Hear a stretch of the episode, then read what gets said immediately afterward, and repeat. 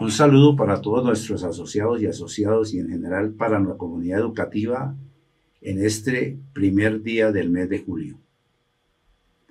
Uno de los grandes interrogantes que surgen en el momento es si en Colombia cuentan las instituciones educativas con la tecnología de la información y la comunicación, o sea, las llamadas TIC, como herramientas para el desarrollo de nuevas metodologías de enseñanza. Porque el mundo ha venido en un proceso constante de transformación digital y los países desarrollados vienen avanzando a pasos agigantados en esta materia. Con la pandemia del COVID-19 en nuestro país afloraron las debilidades tecnológicas y muchas empresas que realizaban sus actividades tradicionalmente tuvieron que reinventarse para no salir del mercado y con ello superar los efectos generados por la crisis. La escuela no fue ajena a ese proceso de reinvención. Los maestros, padres y alumnos tuvieron que enfrentarse a una nueva forma de enseñanza a la cual no estaban acostumbrados, afrontando una serie de dificultades y evidenciando las falencias que se tenían en materia de tecnología, la cual se hizo más visible en las zonas rurales y apartadas del país, que no contaban, ni aún muchas de ellas siguen contando con esas herramientas indispensables en el proceso enseñanza-aprendizaje. Sabemos que con la invención de la escritura nació la posibilidad de aprender y con ello la necesidad de transmitir el conocimiento.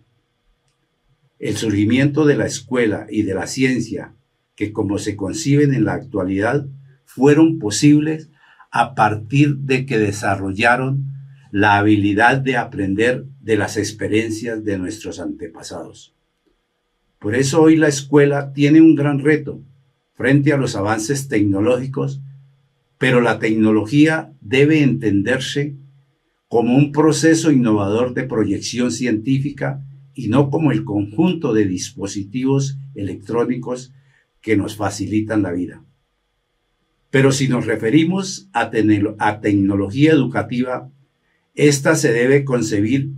como las técnicas innovadoras que gracias a la habilidad científica nos permiten generar oportunidades de aprendizaje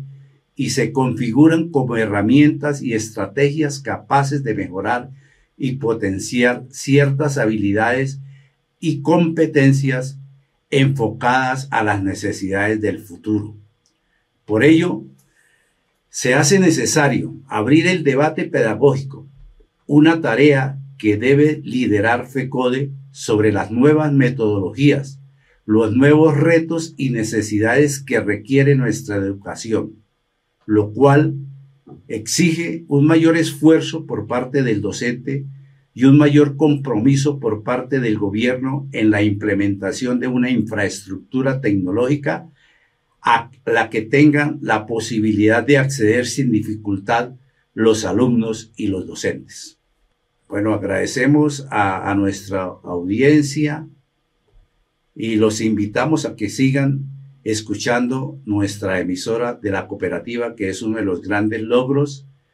que hemos obtenido en el 2023.